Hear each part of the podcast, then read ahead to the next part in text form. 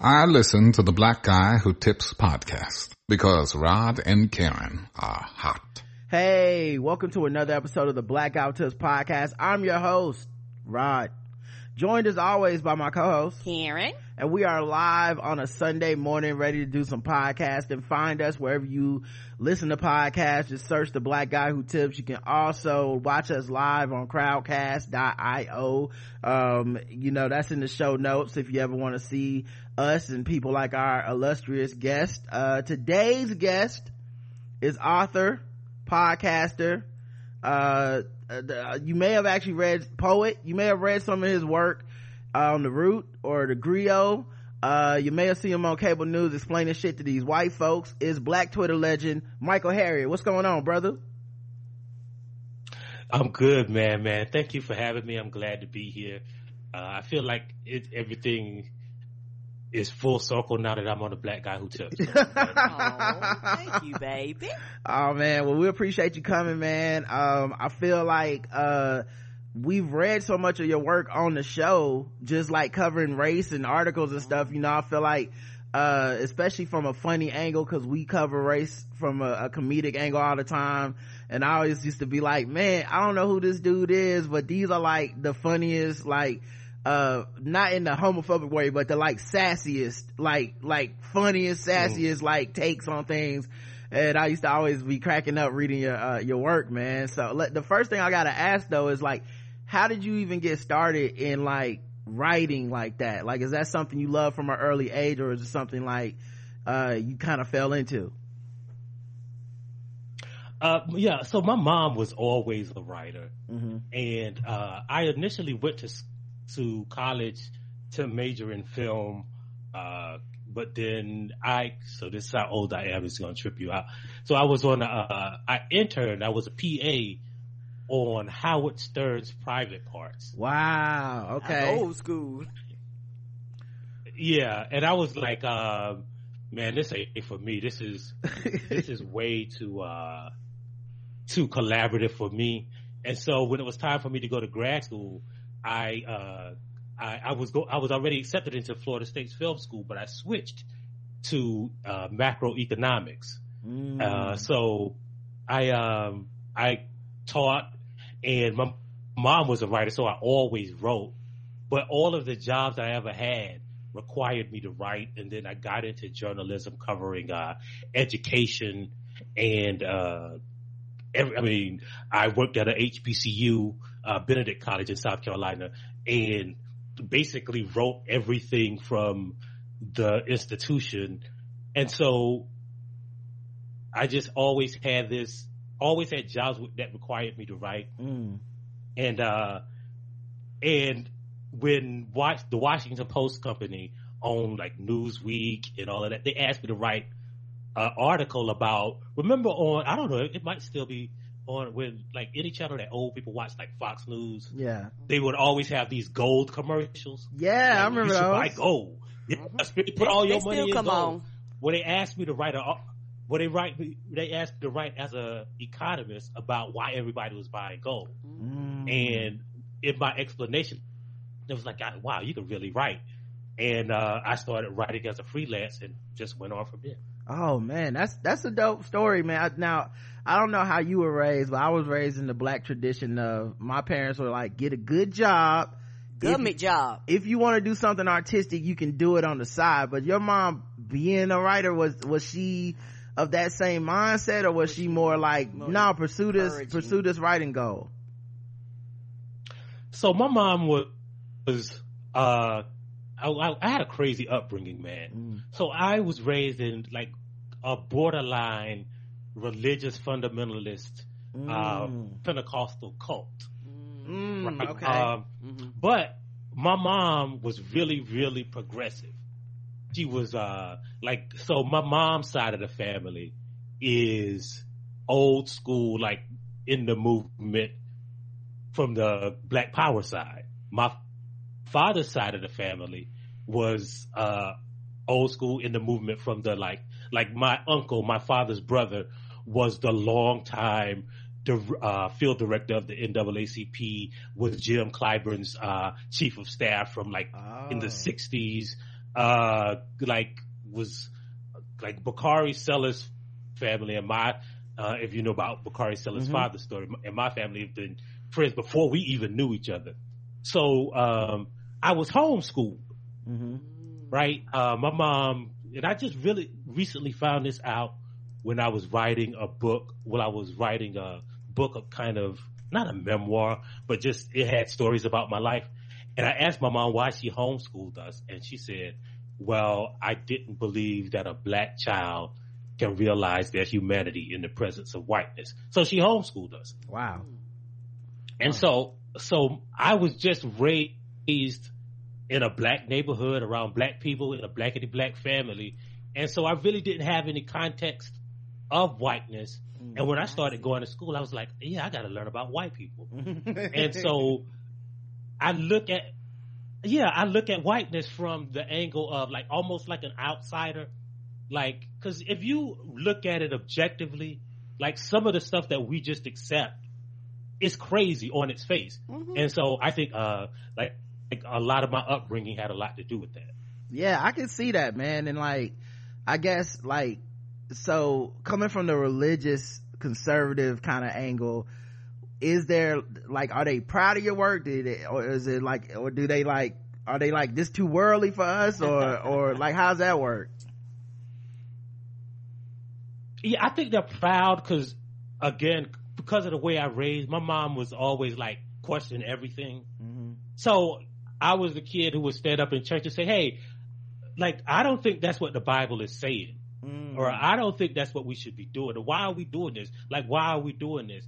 And so they always knew me as a rebel, right and so I think everybody kind of knew that I was going to be um, out in the world uh, doing heathen uh, heathen things. So they uh, they were like, "Yeah, you know." when did you realize Yeah, it we was just go let him be.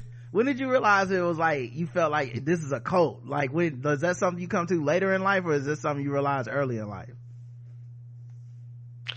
Uh, I think I came to a slow realization, um, but it's like the real, real realization of cult cultishness was probably well. First of all, like we couldn't do stuff like go to the movies, or so we worshiped uh, the seventh day Sabbath. So like we couldn't iron clothes or uh, like like like the on Saturday. the. Orthodox Jews, like you can't Mhm. on Saturday you can't watch TV. You can't You can't um, iron your clothes.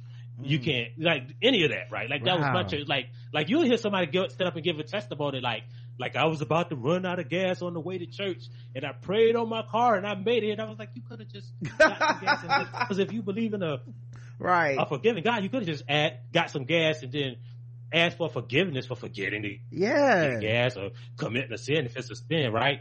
But so applying those logic to those situations, I was like, I always thought like a lot of this don't make no sense. right And I, I eventually realized um, that like oh it was a so it never made any logical sense to me. Mhm. But I think I was older when I realized oh it was a cult and saw like it was a lot of that stuff was control devices.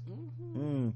It's weird too because I I I always wonder how stuff like that makes it into a religion when like a car didn't exist in the Bible, but somehow within a religion people made it to like you know whatever year it is, and we were like. Well, God wouldn't want me to put gas in my car if it was, you know, Saturday or whatever. It feels like a, a weird extension of, of like, this what God must have been thinking. He didn't write it down, but like, I know him enough to know that I shall have to walk the rest of the way to church.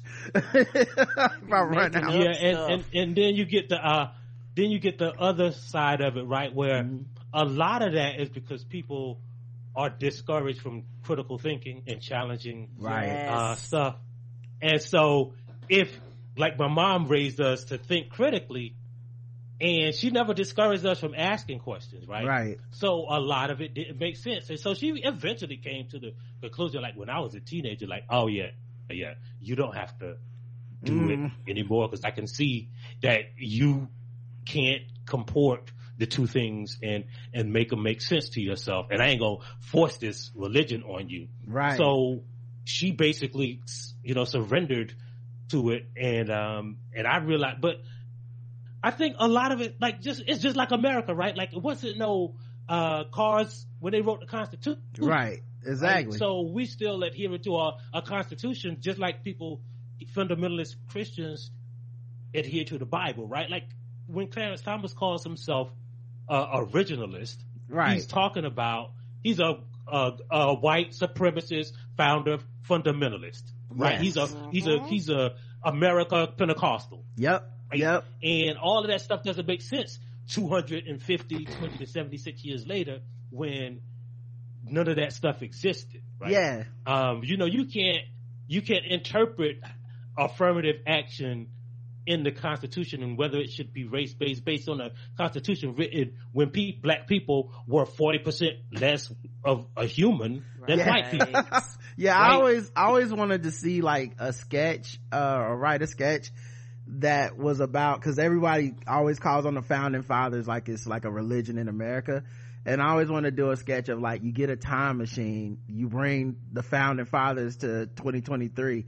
And instead of us even getting to these deep pontificating questions that we've talked about with race and the second amendment and shit, we, they're just like out, they're just like fucking uh, astounded by running water and a plane and like the internet. Like like we never cars. like like we just kind of show like like I just want to illustrate like we're asking these motherfuckers who never saw any of this stuff these super we're pinning everything on their decisions and I just want to like show them like like a black person just getting on a train and then being like why is that nigger free? or whatever and you're like exactly we don't need to be beholden to these limited motherfuckers uh 200 years later. I remember when uh when Dave Chappelle got the Mark Twain Award, and he said, "I believe if Mark Twain was here today, he would say, pick up my bag, nigga." yeah exactly. Yeah. I always like that joke. I always thought he had an underrated joke where he was talking about the founding fathers writing the constitution and he's like he's like we find these truths to be self-evident. Give me a sandwich nigger. Like i'm like exactly man. These people owned slaves and we are still asking them about the questions about freedom and we're we're letting people be on the supreme court that feel beholden to the ideas of white men from 200 years ago and their idea of freedom is is fucking frustrating. I was i gotta ask too what was it what is it like writing about race in a age of you know like we're anti-crt and like it feels like people are literally trying to erase black history as others are doing the research and we're finding out more than ever about black history Yeah, so part of it, man, is again going back to that upbringing.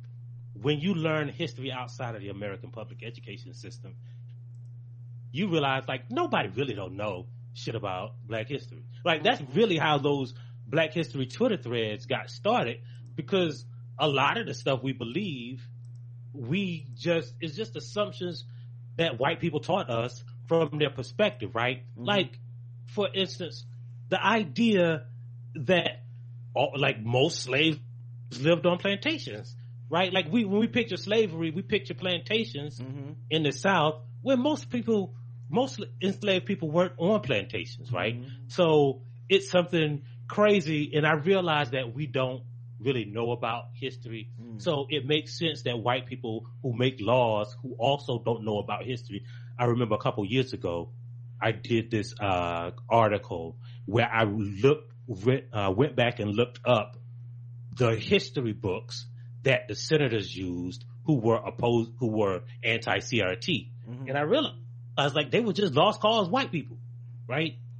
And a lot of it makes sense when you realize and look at it from that perspective. yes daughters of the confederacy shit to me um and i don't think the erasure of black history is anything new i think one one of the big obstacles and i i don't know how how you handle it or whatever but one of the big obstacles too is a lot of times i feel like black people also feel like we don't want to confront that history oh wait did we do we lose them Yeah, Oh, there he is. Okay, sorry, you froze for a second. Um, but yeah, emotionally, Yeah. sometimes I feel like black people are also like they don't mean to serve this goal obviously but like in our pursuit of like i don't want no more slavery movies or why we got to keep writing them i feel like sometimes it aligns with the ron desantis angle. Like he'll i'm not saying it's the same impetus but he'll take it. You know like yeah yeah y'all don't want to see it either right? Let's get it out of the history books and teach white kids they feelings are the most important things in the world. Right because the results are in my opinion the results are are the same. How do did do you how do you deal with all the knowledge and the wisdom that you've learned over the years and not lose your mind with the pushback of ignorant people just talking to you all types of ways when you know what you know yeah so i used to teach a class well a part of it is i used to teach a class called uh, race as an economic construct where instead of looking at race from you know we call it a social construct but it's really an economic construct. Race was created wholly as, um, and when I say economic, I don't mean money, right? Mm-hmm. But race is a capitalist idea, right? Um, because whiteness is finite, right? There's only a certain number of white people um, in the world, and it is unobtainable to the people who don't have it. And so when you look at it from an economic construct and just use facts, right? You don't really get in a lot of arguments because they can, like, people will confront you with their opinion and you say, yeah, but this is thing and this is the thing and this is the truth and this is a fact and one plus one equals two. And even if they feel the way they feel and even if they refuse to accept your facts, like you realize, oh, I'm arguing facts against people's feelings and you mm. really can't do that. Mm. And a lot of it is also that I feel like part of what I do is not even trying to explain it to white people, but I feel like the reason I do what I do is to make black people feel like they ain't crazy because it's a lot of stuff right. that we think and we know already and they will almost fool you like, oh, we must be wrong. Oh, that stuff I know must be wrong or the stuff we feel must be wrong. Mm-hmm. And so I don't even, but again, back to that, that education and how I grew up, right? I don't really consider white people all that often. Like I don't even right. think about them and what they feel because I don't know them that well. Mm-hmm. And so, uh, so I know this, like this country will gaslight you into making you think that something. Because again, you got you got to remember with the original question you asked, most of us were raised in that same white system that taught yep. white people that you know, the slaves were on plantations and they were happy slaves and they saved yep. us from Africa and black, black people sold slaves too and very few white people own slaves. Like, you know, yep. so I understand that we are raised in the same education system that those dumb white people are raised in. Yeah, I think innately black kids know that. I remember when I was in school and during Black History Month, I used I used to hate Black History Month as a kid in mm-hmm. school because it would always key on like you know like you play eyes on, on the, the prize. prize. oh my god uh you uh you know there was a lot of like you know woe is me stuff they only taught you like this you could use the same like six uplifting black people stories you know like, i call them pre-approved blacks if you ain't yeah. a pre-approved black list they not gonna talk about your ass yeah and, and so i i remember i used to did i didn't like it when i was like a kid but my parents were very heavy on like let's go get some books let's read you some other stuff. And i would go i love the things i read outside of school about black history and about blackness.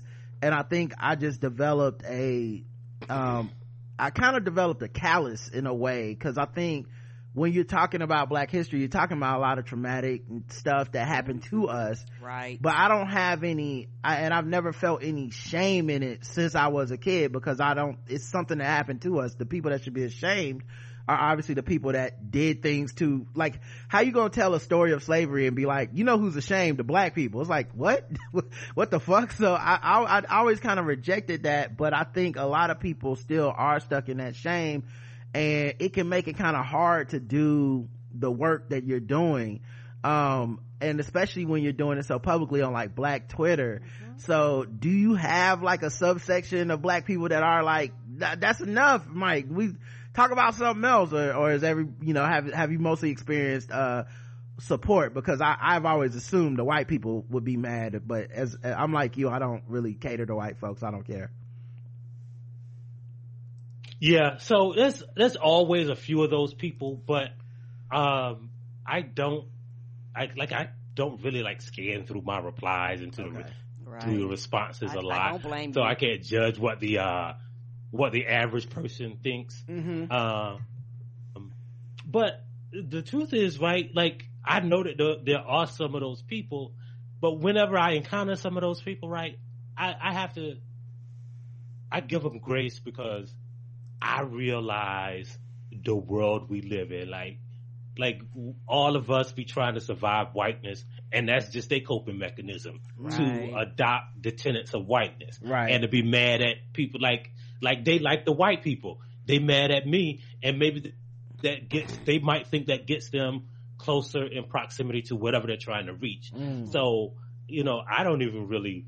I can I understand like the white people are dumb, and then it kind of is profitable to be as dumb as a white person Right. sometimes, or to emulate whiteness sometimes. It'll it get some people think that'll get them further. Yeah, I always like. I remember when uh the TV show Underground came out, Oh, um, that which I, I love that show. Um, but I remember before it even had a air episode air, Snoop Dogg was like, "Man, why we always got slavery movies and TV shows?" And I'm like, Snoop Dogg, name two other slavery shows. Like, like, like a man that that spent a lot of his life, you know, uh, doing things that people felt like promoting ne- things that people felt was negative towards the black community is like okay but but y'all making a show about black people trying to uh, escape slavery? Too that's too far okay? Now if y'all want to listen to these pimp albums come on back.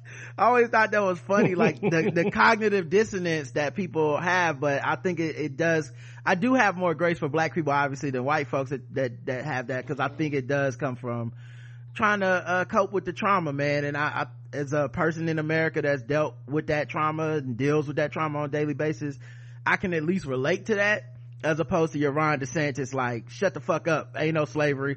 Y'all now get back into your, uh, now get back on the cotton fields, you know? Like, I feel like that's a different vibe. um, I- yeah, man. I also- yeah, man. I oh, loved. I loved Underground too, man. I thought I was wondering why that didn't win like all the Emmys. Right. That was one of the best shows so good. year. But the other one that year, the other one that year that did, I will destroy you and and Yeah. uh, Underground should have won like everything that year. Love those shows, Yes, man. particularly with underground. As somebody, uh, I, I kind of pick at Roger. I caught Roger was kind of the woke kid among you know between me and him, so he knew a lot of this shit and read before the Mayflower and all that stuff. Me, no. You know, and it's more of my parents, like a lot of black parents, they just trying to get you through the school system and they're working two jobs overnight and all that shit. So they don't really have the, some parents are actually black parents don't have the luxury nor the time, uh, because of white supremacy. They actually teach you and, and, and, and be concerned about those type of things when they're just trying to get you to school, uh, keep the lights on, keep you fed and all that type of stuff. So I went through the school system not knowing a lot of things. So when I get introduced to things like underground, and all these things a lot of these things are new to me and it's one of those things to where i am grateful for black people that knows this shit to give black people grace that don't. Because you have a lot of black people they kind of want to shame black people for not knowing when you know the system is rigged and you know the system is fucked up to not teach these people these things. I think it's interesting though because I feel like that's an insecurity that people carry with them. I don't know how much that is actually like carried out in real life. Like I think of the people that want to educate other folks typically come with love towards other black people. But I think it's an insecurity like y'all are to shame me for not knowing this. I remember when we talked about underground on the podcast before it came out and I remember the trailer came out and I was like, I want to see this shit. What the fuck? When did this come out? You know, and you know, we talked about Snoop Dogg and stuff, but there was like apprehension at first from you too being like, it was like, oh, what?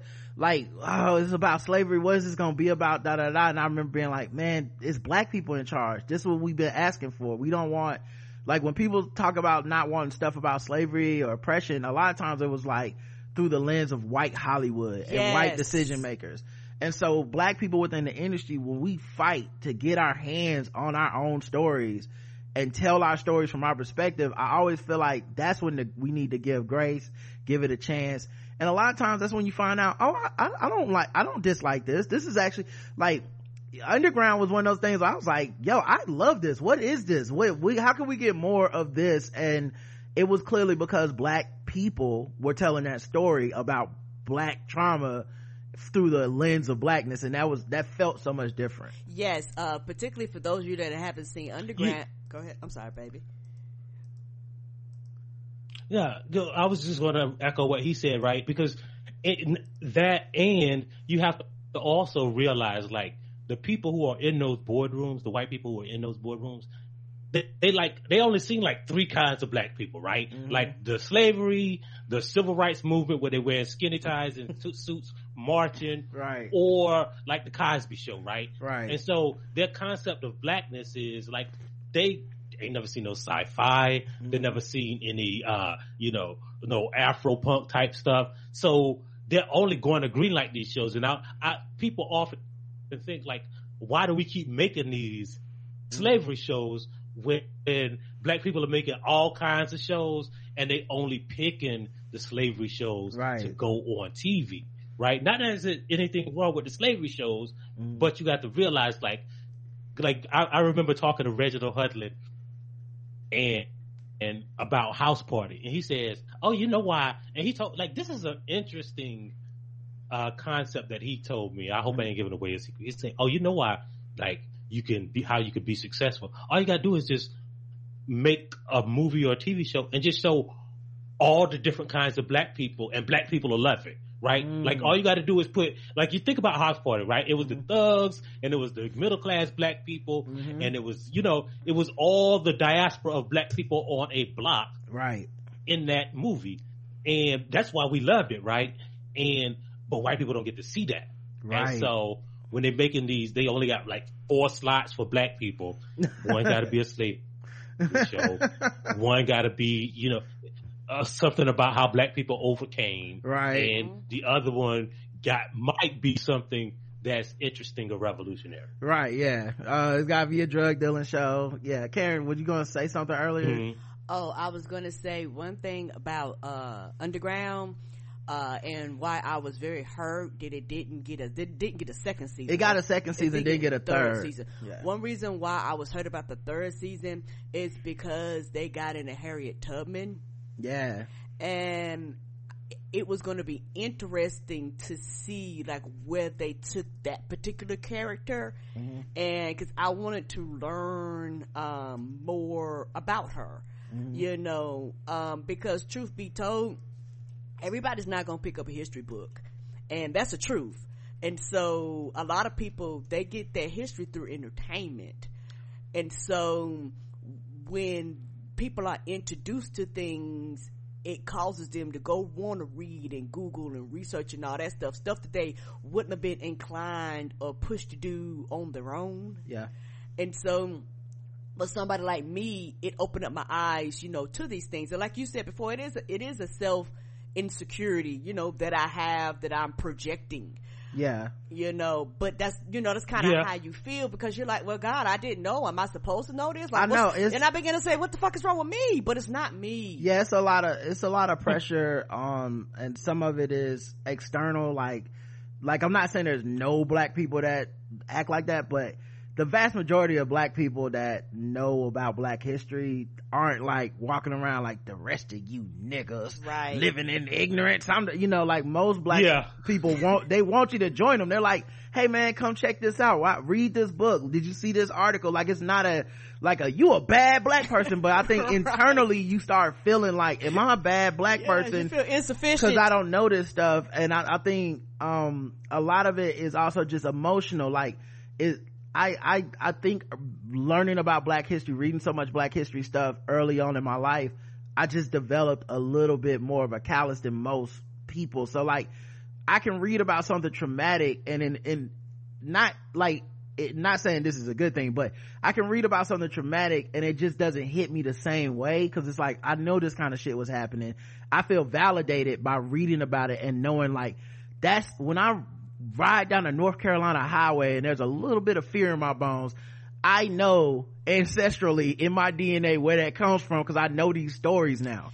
And I think to me, it felt validating. And to some people, it's just they live in the the, the fear of the mo- it's like oh this happened i'd rather not even know it happened but i think a lot of times that can aid white supremacy in us not knowing. So it like we're looking at shit like it's new when it it ain't new.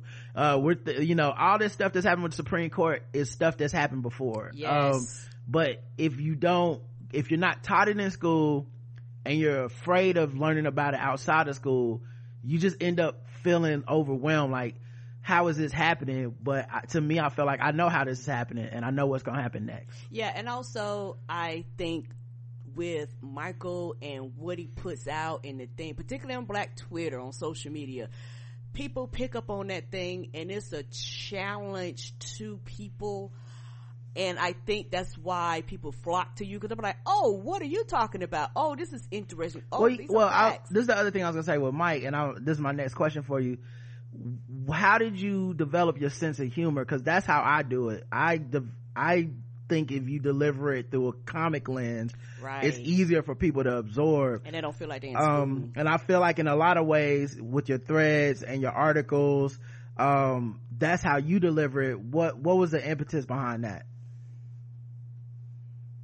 Yeah so uh you know damon young said this uh and so i can't take credit for it but you know, black people, we joke around, like, we joke around at funerals. Mm-hmm. We joke around in the backyard. Like, you know, with some civil people at the civil rights marches, you know, saying, hey, hey, look at this, look at so-and-so shoes. Yep. You know, he, he need to, uh, stop marching for freedom and start marching for, like, you know, yeah. we just joke around like that. And so, a lot of what I do is, again, not include humor, but just not remove, remove the humor that we already see, right? Because we got to restrain ourselves mm-hmm. from making jokes sometimes, right? Mm-hmm. And so um, that's that's and then like goes back going back to what Karen said, right? Like when you make it entertaining, when you don't include that humor, it doesn't just make people. When you include that humor, it doesn't just make people not uh, read it more or absorb it better, mm-hmm. but it makes it more relatable because it feels like something you would have said sitting on the back pew yeah, in church, right. right? It feels like something you would have heard at a cook at at a cookout, and so I think it makes us. It's, it's a way that we because it's the way really that we communicate with each other mm-hmm. um, through humor, through kind of processing that trauma into not kind of limiting ourselves in what we say. That's the one thing. Like if there is a black privilege, is that we can say anything to each other. Yeah. And we know like, oh, yeah. And like, I think that, I don't know if, if, does y'all know, does your audience know that you're working on this show that comes out Tuesday? Yeah, yeah. Dra- Drapetomaniac. Yeah. They know I'm working on it. I've been talking about writing, uh, behind the scenes for a while. Um, uh, told them about the trailer. Uh, yeah, let, the, we could definitely talk about that as well. I'm gonna, we're gonna get into that for sure.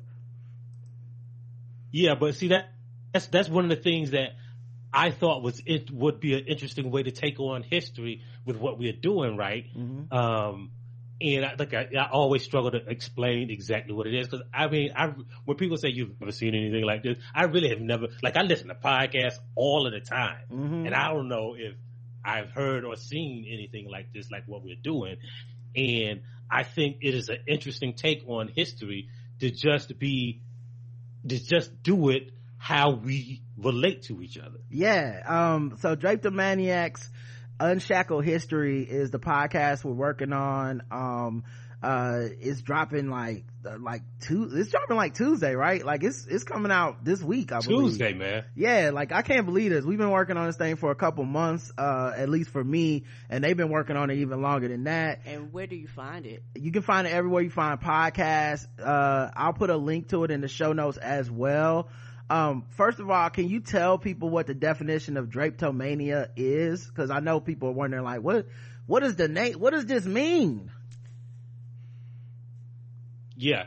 So in 1851 this doctor in new orleans came up with this like a, he voted in a medical journal and it was published and it became a thing uh, that there was a disease, a mental disorder that caused black people to want to be free, and it was called drapetomania. What? And he believes that, like, if you could, and it's and the phrase isn't common, Mm-hmm. but this the result of it is popular. When you hear the phrase "whip the devil out of someone," that's where this comes from.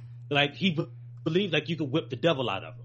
Um, and that is the cure for drapetomania. And he, and in the journal article, he's like, like you could take them to the border state right next to a free state if you use this technique that I thought you got to whip the devil out of them. You know, the Negroes are natural knee benders, and you gotta, but the drapetomania makes just puts the devil in them. You got to whip it out of them, and you can take them to a, a border state, and they won't even try to escape because you got, got that drapetomania out of them.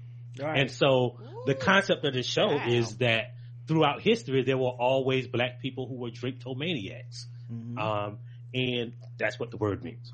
Mhm.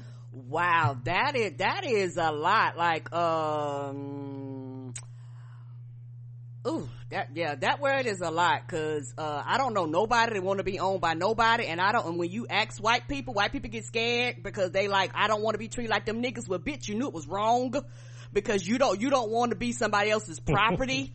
You Yeah, know what I'm it's fun- saying? it's like, you- funny. you, want to be free. it's funny living in a country that literally is the reason that we tell ourselves it's a country is that um well that white people tell us that it's a country is that they wanted their freedom. Right. like and not and they weren't talking about slavery. They were just talking about oppressive taxes. Like Tea party. yeah they were like well, yeah they original the original tell, spillers of the tea the white folks. Um but then had the nerve to be like enslaving black people totally different. That's like Right. that's like owning a dog. That's not even close to the same to the point where you come up with such a ridiculous concept as drapetomania uh just to say like these white people these black people are crazy. They talking about something must be wrong with this negro. He want to be free. Um and then to think that those are the arbiters of history. Those are the people who've always told the stories. Yes. and the reason that things are handed down to today to where we think certain things that black people do to be free are quote unquote crazy. Um but the other thing about this show and i don't, don't get it twisted man it's gonna be funny. Like we're writing the stuff now. Uh, it's all coming together.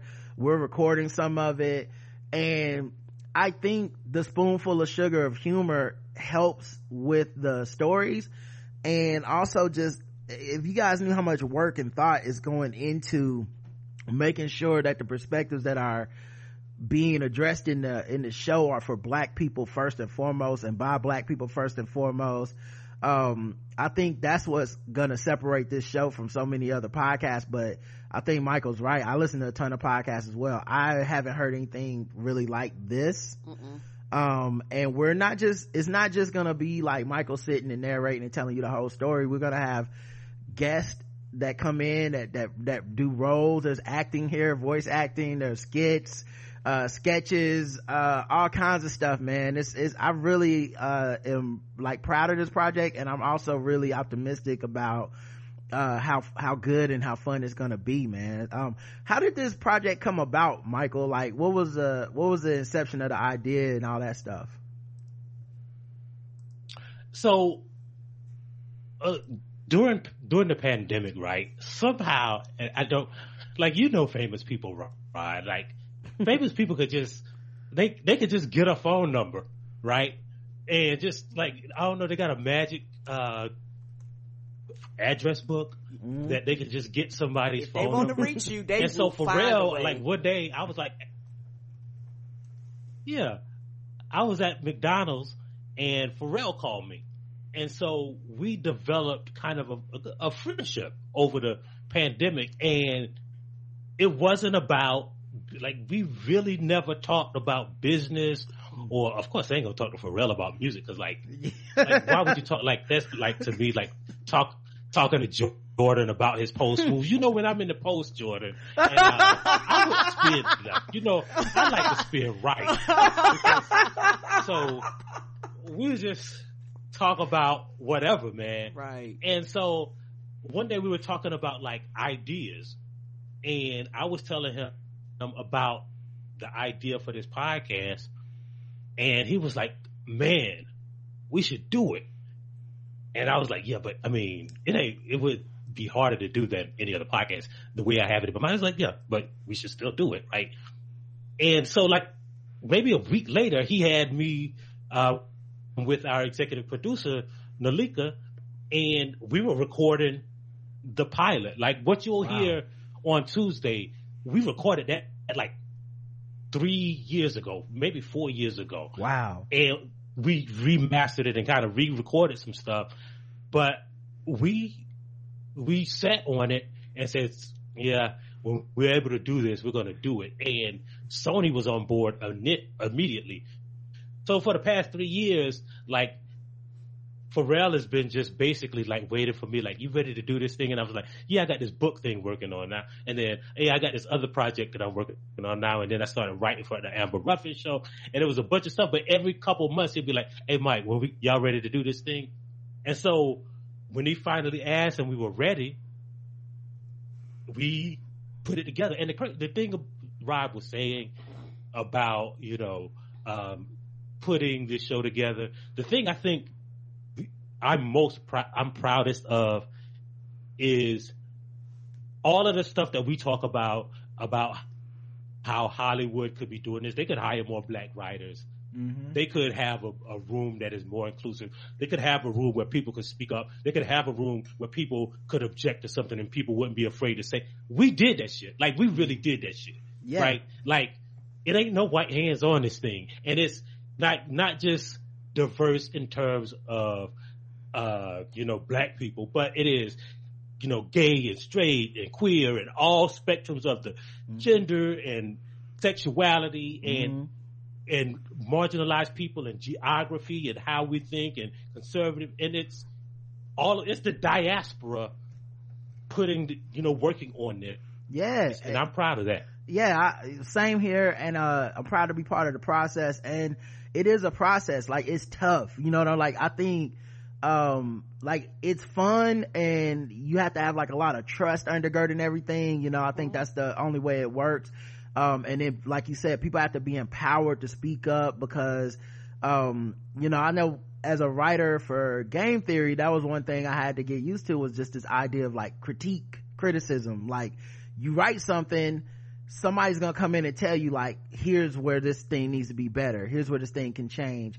Here's have you considered this idea? And that's the, like the tough part right is going back and being like all right let me get go back to the drawing board on this. But in this case some of the ideas to me are so like radical and so uh like th- that's why it's, it's it's almost like harder to implement these ideas right? Because this is the, the, easy way out for many other shows, TV shows and stuff is just to be like, get those blacks out of the room. Okay. They keep bringing up, I beat it. They keep bringing up shit. I don't like, I don't like, I just want to put my shit out there. And in this case, it's like somebody will come with an idea and be like, oh, what if we, I don't know, like for example, uh, especially when you talk about black history, so much of it is taught through what white people said and what they thought and who they erased and stuff. And so sometimes it's like, we should create a character here and this character is gonna be uh this character is a gay character who is a comedian and is this. And and so you have to like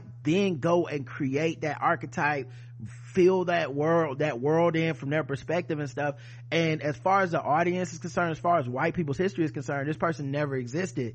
But as black people we know all kinds of black people always existed throughout all the time. Mm-hmm. so we get to take those liberties. And so a lot of this is about pushing the boundaries of your imagination of like yeah why can't we do that? As opposed to you know trying to paint within the boundaries of white supremacy and uh, it's a lot of it's a lot of work because you have to decolonize like your point of view a lot of times. Right. like oh yeah yeah this could be happening. So i i'm enjoying the work. I've never written narratively before. So uh, it's been a, a challenge for me but it's also been like rewarding to be like you know when someone's reading your work because we had these reads and stuff to be like okay that thing does work or you know or it doesn't work but it could work if we change this thing and so we do like table reads on tuesdays and stuff and yeah. karen's in the background in here sometimes yeah, the, enjoying the, it the, the, table reads are are, are fun uh, particularly with the different voices and the different perspectives and you know i'm kind of hearing the story in the background and it is just a joy. And so I'm like, well, I can't wait to see the finished product because then you're going to have music and sound like all these other, you know, things to kind of polish it off. So I'm like, oh, this is going to be different and it's going to be fun. Now, Michael, how is it different from writing in for like, cause you have a book coming out. Um, you've written so many pieces for the Grio, for the Root, um, the threads on Twitter. Like, how is writing for the podcast different to you? I think, well, so two things are different to me is that this is, you know, you have to include other people's voices, right? Mm. And sometimes I think, you know, like when I started writing for that Amber Ruffin show, it wasn't even as much of a challenge as this because like I think the reason it works well because like Amber when I, Amber has the same kind of humor that mm. I have, right? And so when you're writing from the perspective of different people and trying to tell a story, right? Uh, I think that is that has been challenging. And the other part is right is allowing giving people the opportunity or the giving people space to create and you not say no no no no no no it's mm-hmm. it's should be like this or because you know when people take your work and interpret it or take stuff that you've been working on and, in, in, interpret it. I think that's been a challenge just to see what people do with these ideas. I'm happy to say, like in this case, you know, everybody has been doing a, a, great job. Right. But I think those two things, like I've never had anybody just take my stuff and do their thing with it. Yeah, yeah. I think that's like I said, game theory was like that because you submit something and then it's got to go through a lot of hands, mm-hmm. you know. Mm-hmm. so like, approved. I'm writing something. Mm-hmm. I think it's like the hottest shit ever. You know, it's funny, it's all this stuff, and you know, especially near the beginning, it's like, okay, cool, you wrote that. Now it's got to go to like the head writer. Okay, now it's got to go. The producer wants to take a pass. Okay, now Bomani has to take a pass put it in his words, you know, like, and so by the time you get done with it, there's a level of detachment you have to have to your work or else you'll, you'll go mad. You know, you like, mm-hmm. you have to be able to say like, this is kind of my baby, but not really. It's all our baby now. Cause we all touched it. And I think, um, that's kind of been what this process has been like, uh, for a lot of stuff. And in a lot of ways, like, people make it better too. You know like it's not even just just a like it's not mine anymore. It's like i like i was reading an edit that someone did on one of my last rounds or something.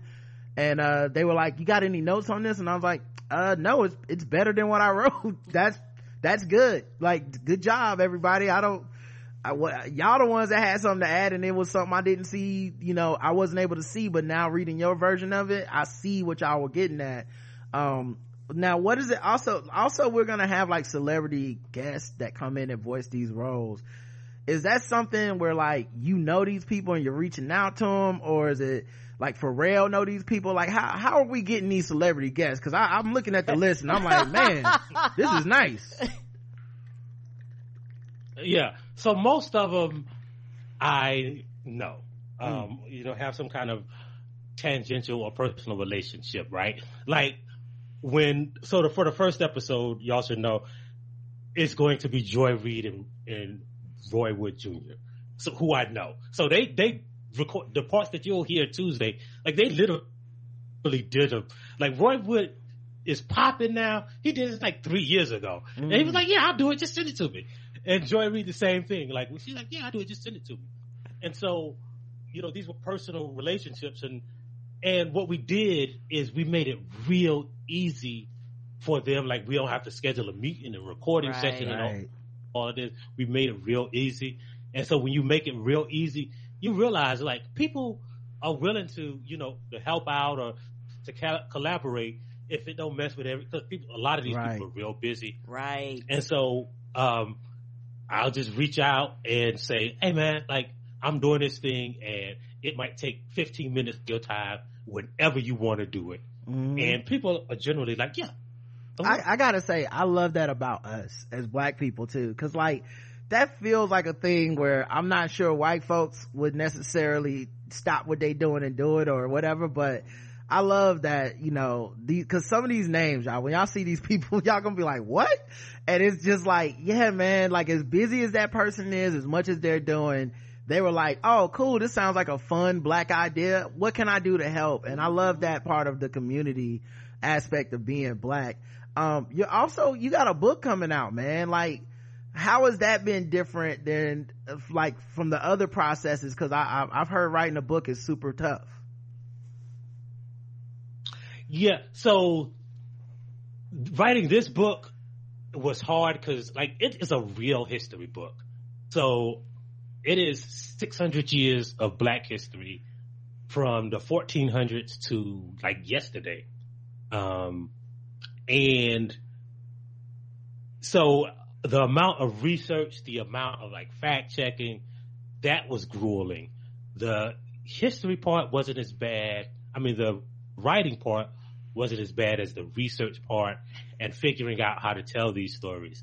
And so, uh, during the pan, I did it during the pandemic, man. And it was just like, cause I was still working a regular day job, mm-hmm. you know, at the Grio and the root. And so I would, I would work during the day and literally I got on this thing and I'm still trying to get out of it. Mm. This, uh, biphasic sleep. Have you ever heard of biphasic? biphasic nah, what, sleep? what is that? What's that? So it is the idea that for most of human history, we slept in two cycles, right? Mm-hmm. We would go to sleep when it's because we had no lights for most of the time. We got right. had candles and stuff.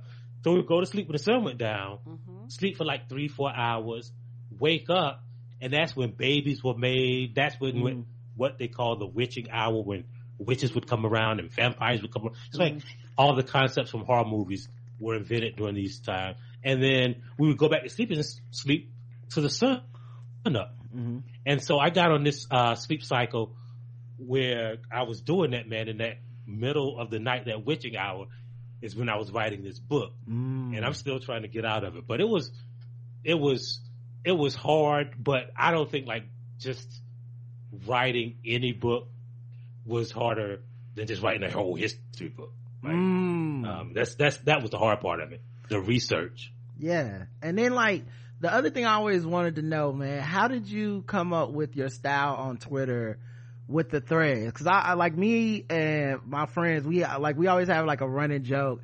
Cause I would always say, I would always say like Michael Harriot's threads are such a ride because the first tweet is never really what it's gonna be about. No. Like the first tweet is a trick and it, uh, and it could be, it, it literally be like, George Washington made peanut butter sandwiches on Saturday mornings and you'd be like, where is this nigga going with this? Uh, like, like, like, like, peanut butter sandwiches. I'm like, I thought he was gonna be talking about the Supreme Court ruling, and but you will get there by the end of the thread, and it's like, I didn't know it. So George Washington peanut butter came from Clarence Thomas family? What right? the fuck? Like, it's like, you be like, where I been? How'd you come up with that? Cause I feel like people are still trying to even emulate that. Yeah, I think it, it is just first of all, it's probably the way I think, like, like connecting these dots. And you'll see it on even the, the show, right? Like mm-hmm. these episodes of Drapetomaniax aren't really what they are about, right? Like when we talk about, we do it, I, uh, like this is going to be, we're doing an episode on Ida B. Wells, but the idea is that Ida B. Wells was the first battle rapper, right? All these beats she had, that we're doing them, really interpreting them to battle rap, but it's really a episode about the black press and how the black press was really always the only voice that black people had, yes. and the only way we had to communicate each other with each other, right? Mm-hmm. Um, and so these disconnecting those dots, right? Like we always think this happened on this date, and that is why this thing is, and really mm-hmm. it is a build up and a thing happened 400 years earlier and 200 years earlier that created the monsters and the good things that exist today. And so I think connecting those dots and because like I always had ADHD, so I would always go off on tangents and down rabbit holes mm. that I just like to connect those dots. Oh, well, I, I mean, it obviously works, man. The threads go viral all the time. I feel mm-hmm. like, I don't know how, like, if you're just able to like like draft 37 things and then get them in order or what? Because i'm like i always read them with a fascination I'm like where's this going?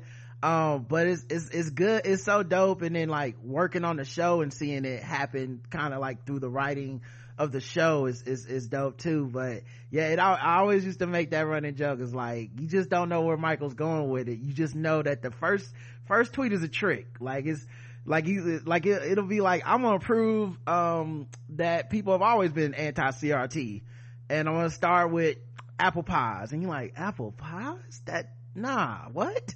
Um so I, I i've always liked that about your writing man.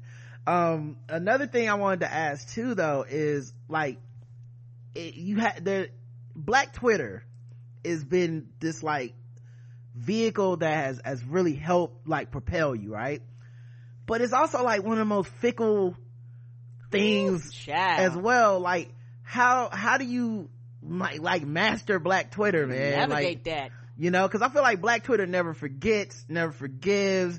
They they'll lift you up they'll clown you they'll drag you they'll they'll they'll they'll you know like like how how do you you know how do you cope with that? Yeah uh again like growing up in that fundamentalist church man you know it's some things like that are always going to be some people's jesus right? Mm. like they're going to always remember it. Like some people's bible verse is going to be their bible verse. Mm. and you got to realize like black twitter is like atlanta. It's not a real place. It is you know a, a idea. And black people like so so when you when somebody says something crazy Mhm. you have to realize oh like this is black twitter it ain't real life right not that what they say isn't true but you'll recognize like oh that person represents one person like right four, you'll see like four million people read this tweet and three people said something negative. And I've I've also learned this. And this is a thing that's also true with like anything, whether you have a business or a podcast or anything, right? Like the people who love what you do aren't going to sit down and write. Sometimes they might, but they're not going to sit down and, and express like, yeah, this was good, Mm-mm. right? But the people who, but haters will take the time. Yes, Always. they. Haters They will always got time. I, the I don't know what it is. Haters got time. yes they do Nothing And but so time. you always have to remember that, right? Like you, you, I'm sure y'all go places and you know, in spaces where people are like, yeah, I like y'all. I, I really like y'all stuff, and it might be somebody you never right thought it might be because, right. like, they just like, yeah, I like that, and I'm gonna keep listening. Mhm. Haters got time, bro. yep And Alright. so, Black Twitter is not a real place, and haters got time. You got to remember that. yeah dog i like that is one thing i always like if you could take the energy of a hater and put it into like the battery like put that battery in the back of a fan uh that it would be awesome you know but you'd be unstoppable. yeah because the haters do make time man i, I remember uh the thing i was saying to bo about game theory in season one was like i'm like the show's great all the feedback is great all the ratings and reviews are great the the the the people the executives at the top they love the show and all that stuff i said but you know what we really need man is some fucking haters like we really need because you know what Yeah, makes man. shit go viral it be when people hate it like as much as people were like this because our, our show's not getting renewed we're not getting to season three and that dropped to the news dropped to everybody last week and I saw people being like, you know, oh man, this show, I can't believe this. But they got, they letting Stephen A. Smith do this and they letting so and so do that. And Skip Bayless got this. And I said, yeah, but you know what y'all do? Y'all share their stuff. Right. Even if you hate it, you go and share their stuff and it goes viral with you being like, God, I hate Stephen A. Smith. Look what he said about Michael Jordan. Click, send, you Yeah, know. that's all the algorithm care about. And I was like, we just needed some, we needed a little bit more hate. I think we took us to the next A level. So more. Yeah, I think I think I think uh the show though, like when they whenever he j- addressed the topic, whenever Bomani addresses the topic, like he thoroughly dissects it Mhm. where like the haters really don't got a counter argument exactly. with it. Like maybe you did your job too well, Rod. Right? I think that's the problem. the haters no space to counter argue. I honestly think that's So the that- problem, Mike. Like it's kind of your fault. Agreed.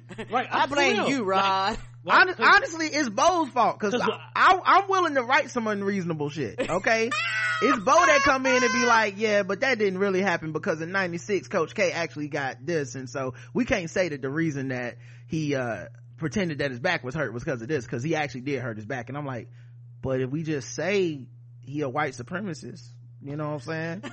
and Bo's like, nah, we got to be reasonable, and so that held the show Yeah. back. and see, I feel like, like Bo, Bo will show somebody's race. He could, he'll show somebody's racism. You, he won't say this person is racist. He'll, he'll show their actions Yep. And the only conclusion that you could come up with Yep. is that oh this person racist Mhm. right but it's he does it in such a reasonable way that like the haters don't want to say can't even come out and say he said they were racist he's like no nah, he said Right. a list of things that yeah. person did and then you and, and you know the he's wild, right the wild And so, part, yeah, the wild part about that though is like I remember he went on Bob Costas show after we wrote the uh, Duke episode, and JJ Redick and I forget the white dude that ran the Marlins. These niggas was so incensed. You would have thought that we really wrote Coach K is a racist KKK member that happens to to to coach basketball. You would have thought we wrote Coach KKK when, when, when we wrote our piece. The way they reacted to it, and I was like, "Bo, man, I I I I feel like we wrote all that reasonableness just to get thrown under the bus anyway. We might as well have wrote the funny version that I wanted to, you know, write of just like, man, fuck this nigga, fuck, fuck that, fuck, fuck that school, fuck anybody affiliated Hey. with them. yeah and see like a lot of people say that like I that I write that people are racist and like it'll be whole articles where I don't even use the word Nope. uh, Right. racism, Yeah. right? But they just infer that, right? But I feel like one thing y'all didn't do is y'all didn't say white people enough because white people hate the word white people. They do. the term white people, and and like y'all didn't garner. uh, Y'all were too re, y'all were too Yes. y'all, y'all were too good at your jobs, man. We were too y'all good. Said who exactly who did the things, right?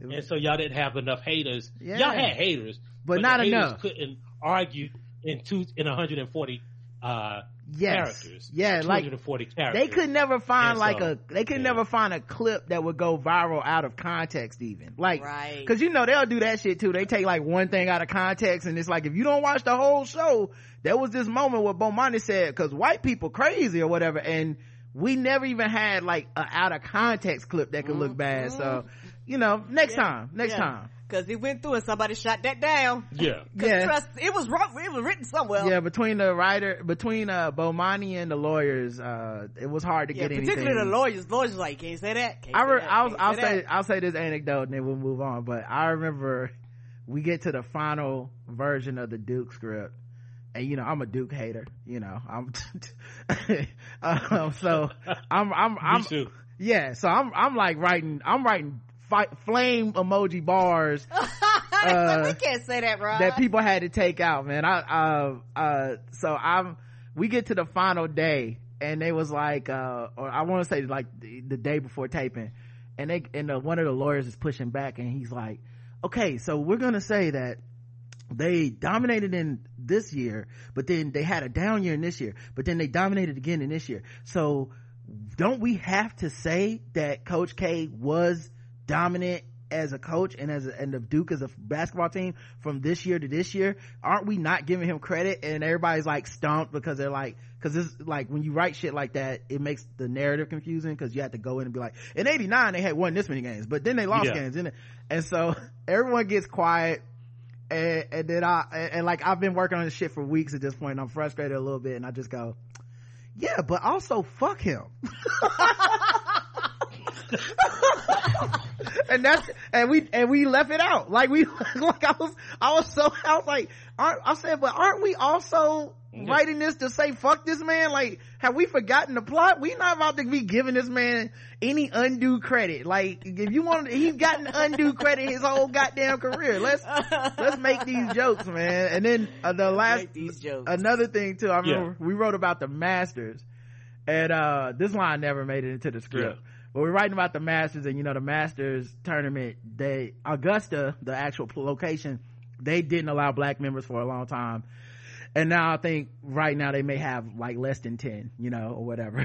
And so, and so this shit got taken out. Bo just wrote no, but uh I just wrote no. I wrote what this. did you say? I wrote this line that said, "Augusta, Augusta's such a such such a racist place that it only just now has eight black members and Condoleezza Rice." oh no, I I think I would have wrote no too. I would have wrote no too. Yeah, he had it. He had it right. No, he had it right. No, Yeah, I he- just, he I, had it right. yeah, he, no. that, yeah, he had to, yeah. that was funny. No, That, yeah, that, you'd have got a That ha, no. that was a bar. yeah, he, he sent back like, uh, That was a no. bar though. I think he wrote absolutely not. And then I, I texted him like, but did you laugh? Cause it was funny. He was like, it's funny. We can't say that. I was like, all right, bro. It's, it's cool. Now you did, I read on your bio, read on your bio that you did, you wrote poetry. Did you ever perform like slam poetry? Were you part of that? Yeah, yeah. I would.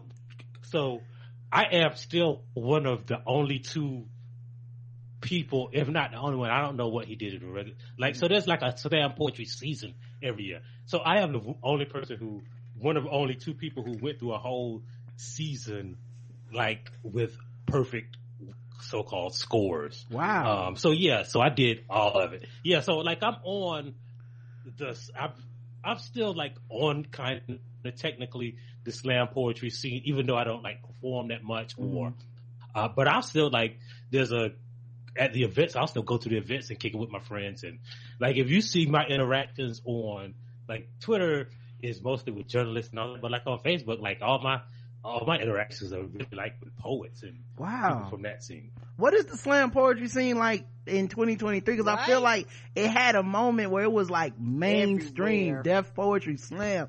And then I don't know what happened. It's like one day everybody just decided that, oh, all right, we offer that. And then I always wonder what happened to the scene after that. Yeah, so it's it, it kept going. It's really kind of uh, a niche scene. Mm. Uh, it got a lot wider. You know, white people Mm. came in, um, and then like during the pandemic, man, like the dude who literally created slam poetry, he did some fuck shit, like, and like there was a big split, and so like all of the national events have like gone away. So it's just Oh. like three or four black folks that's keeping the slam poetry scene, uh, you know, alive on a national level, but it's still thriving in certain cities. Baltimore got one of the best. Uh, y'all in North Carolina, man, like Mhm. the really the baddest motherfuckers in slam poetry now and, and, and spoken word really in North Carolina right now Wow. Okay. um, or either out of there. Uh, some of them have left, have left, but everybody kind of funneled through North Carolina. Uh, and so yeah, it's there's still scenes in different cities. Atlanta, you can see something every day. Um, and Charlotte had a dope scene uh, at the wind-up for a while, but Mm. you know, it's kind of like you know, it's so everybody online now, so that Right. everybody's trying Oh. to figure out how can you, how you can make it an online thing, but Okay. it's still alive. Okay, yeah, that's dope. I had no idea, man. I had to look into that because I just like once Def Poetry Slam went off, I was like, I, I hope those people have jobs. I, Right, everything just disappeared. oh, I do also wonder if the white people that do that infiltrated the game, if they still talking the the cadence of slam poetry from like 2010. You know, mm-hmm. it was like, mm-hmm. they come on there with, with, with their acoustic guitars. pumpkin spice. yeah, that, that, that, that cadence is still a thing, bro. Like, part of the reason, like I had, I think part of the reason that I had some success is just like I talked in a regular voice oh, and like okay. talk, like my stuff was just like what you read. My stuff now, like I, like I, like one of the poems I did was like. Uh, for white people who have to listen to black poems at poetry slams, like it was a whole poem of for white people. Like I know y'all don't want to listen to these white niggas talk about shit all day. And so I would talk, talk to them in a regular voice because people still use that cadence. Oh man, that's hilarious, dude. Well, I want to get into some games with you, Mike, because I feel like you already like play these games and understand the humor uh, in your own writing. Uh, so we got a couple games to play before we wrap this thing up. Uh, the first game that I want to play with you is a little game called "Fucking with Black People." 25, 50, 75, 100. How much is you fucked with? How much is you fucked with? Death by a thousand cuts, microaggressions, oh. gaslighting, dog whistles, manic depression. Work twice as hard no matter how high the bar is. I give it a hundred, not fuck it, Dracarys. 25, 50, 75, 100. How much is you fucked with? How much is you fucked with? All right, so fucking with black people, we go around the globe, we find different articles that make us feel fucked with as black people, and we assign point scores from zero to 100 in intervals of 25. Today's contestants, everybody. A judge dismisses Tulsa race massacre lawsuit. Uh, yeah. Um, a years long legal effort to secure restitution for the three last known living survivors of the 1921 Tulsa Race Massacre has ended after Judge Caroline Wall, dis- yes she was, dismissed the lawsuit with prejudice. According to court filings posted on Friday, and I think with prejudice means you can't bring the suit back. Um, yeah, according to court filings on Friday, Tulsa County District Judge Caroline Wall granted City of Tulsa's attorneys motions to dismiss the case with prejudice, meaning that the case, uh, why is this, why is this, okay, that can't be refiled. Upon hearing the arguments of counsel and considering the briefs and uh, filed by counsel for plaintiffs and counsels for defendants, the court respectfully finds uh, the or and orders the plaintiff's second amended amended petition should and shall be dismissed with prejudice. Attorneys for the city of Tulsa had argued that the case should be dismissed because the lawsuit didn't lay out how Judge Wall should remedy the harm. Meanwhile, attorneys for justice uh, uh, for Greenwood uh, argued the state law doesn't require them to provide those answers before a trial is even begun.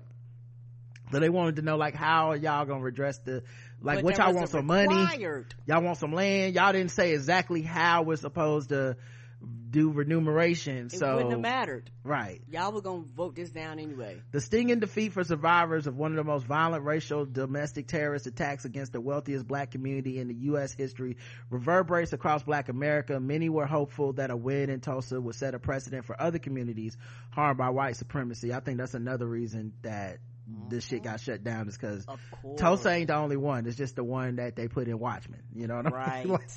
Like, um, but yeah, they said the city will not even have the decency to acknowledge the survivors. Attorney Solomon Simmons said, um, the lawsuit, which has gotten further than previous efforts, hinged on a state public nuisance law that gives plaintiffs the ability to sue when harm is done to an entire community and hasn't been abated or rectified, but the judge wouldn't even let it go to trial. So, zero to 100, Karen. Oh, Dracarys when they let it go to trial. I mean, Yeah. at least let it go to tr- like work its way through the system. Yeah. Um, what about you, Mike? How, uh, what's, what do you give it? I'm gonna give it a 83 because, like, I, I, I feel what Karen's saying, but you can't let it go to trial. Like, anything can happen when you go to trial, right? A jury can feel anyway, right? Because you might get some people who use logic and common sense. So, like, you feel you realize that most cases get dismissed before they get to trial because that's how they control the legal system. Right. Um, I'm gonna give it an 83, and because again, like Rod said, um, it might have got a higher score, but like Tulsa is just the one that we've seen on TV. There's a bunch of like Gre- the Greenwood section of Black Wall was that we call Black Wall Street was named after not just another Black Wall Street, but another Greenwood, right? Like the best, the biggest, really, like the really, the the immu- the, the the height of all the black places that they call Black Wall Street was in North Carolina, was in in Durham, right? Like that was the real Black Wall Street. Like those companies still exist today, and so yeah, I'm gonna give it an 83. All right. Um, I give it, so it's intervals of 25, so I'm gonna move you to 75, okay? Uh, for me, I'm gonna give it a Dracarys, okay? The highest score, because it feels like the full circle fuck you. Mm-hmm, like like the 1921 fuck you. And then just a hundred years later they're just like and also fuck you on this end too. You ain't never getting shit. Um and, and, I and think don't ever talk to us about it again. and I do think the precedent that is setting to throw this out because they're like everyone like the white people are like well the precedent it was set if it went to trial and they won how are we gonna pay back all the black people we killed you know and to me i'm like yeah but this is also setting precedent it's funny you didn't write that in the article Yeah. but this is precedent of there is no remuneration there is no reparation black people just got harmed and uh y'all y'all just got to deal with it so it's it, it, it it's, it's a Dracarys for me Right, and especially when you look at y'all paid reparations to other groups of people. Now, Mm-hmm. if it's fair or right, that's a whole nother thing. But people got casinos, people got money, people got checks, Right. a lot of shit from other nationalities that y'all have done wrong. right But the people that y'all bought over here on a motherfucking boat, y'all go, nah, y'all don't get shit. Then you Right. wonder why we're mad. uh all right What Oh, would be ahead. interesting to do, and that I always wanted to do, Mhm. is to look at, go to the the white section of Tulsa during Mm-hmm. that time, look at all the business owners, and see where the wealth of that those families Mm. are right now. Because you would have to concede that the black peoples whose businesses were burned, their children and grandchildren and great grandchildren would have built that kind of wealth too, right? yep So even this, we're talking about the survivors, but we don't talk about the descendants right of the survivors of Right. Tulsa, the descendants of people who who lost their property, the descendants of the people who killed, and the wealth that that could have built. Yeah i I think about that I'm, a I'm, lot I'm in agreement. uh i think about that a Yeah, lot I'm, I'm, too. I'll go 100 too. Okay, yeah, I think about that a lot too because also um one of the like it reminds me of uh I read that uh Ida B. Wells book uh about her uh Sword Among Lions. It's a great book. I recommend it. But when they fucked up the grocery store on the black side of town, one of the main impetuses behind that was that the white people grocery store was mad. They was like, these niggas making too much money. like, like I, I feel like that's the lesson to Tulsa isn't just the money, uh, as Michael pointed out. It's not just the money black people didn't get and the legacies they lost, but it's also what white people gained by not having those black people there, you know, which is always such a, a catch 22. Yeah, and it's and it's also very very frustrating because as you begin to learn history and as you begin to know about history, you'll be like, yeah, a lot of these people when they filed and mm-hmm. and, and shit, they were denied. Mm-hmm. So they couldn't do that, and then they a lot of them had to sell their stuff for pennies and dimes on the dollar, or either they fled and somebody else just came and just took it over, Yeah. got free. Yeah. You All right, let's, let's go to the next one. Yeah, and, and oh. we Oh, you got Go it. ahead, Go go ahead, ahead, Mike. go Go ahead. ahead. Go ahead. Now I was just gonna say, like, and we always think about it as like the rich and successful, but like you always hear white people talk about like my great grandfather was a sign painter and he Mhm. sent my grand my grandfather to college just painting signs. And it was people who painted signs Right. who built dynasties off of that and you Yep. burned their buildings down. Exactly. And you like you pull yourself up by the bootstraps and y'all burning the bootstraps. Uh the next one, UNC to offer free tuition to some students following Supreme Court affirmative action ruling. The University of North Carolina at Chapel Hill will offer free tuition to some in-state students after the Supreme Court struck down affirmative action in admissions. In-state students whose families make less than 80,000 per year will receive free tuition starting in 2024 incoming ca- class. Average price of tuition at UNC is about $9,000 per year for in-state students. Uh, we want to make sure students know financial constraints should not stand in the way of their dreams. The Supreme Court said the university's affirmative action process, the use of race as a factor in college admissions, violates the Equal Protection Clause of the 14th Amendment. The admissions process prioritize applicants from minority backgrounds. Uh, our responsibility to comply with the law does not mean we will abandon our fundamental values as a university, he added. We are and will remain passionately public and we will ensure that every student who earns admission to Carolina can come here and thrive.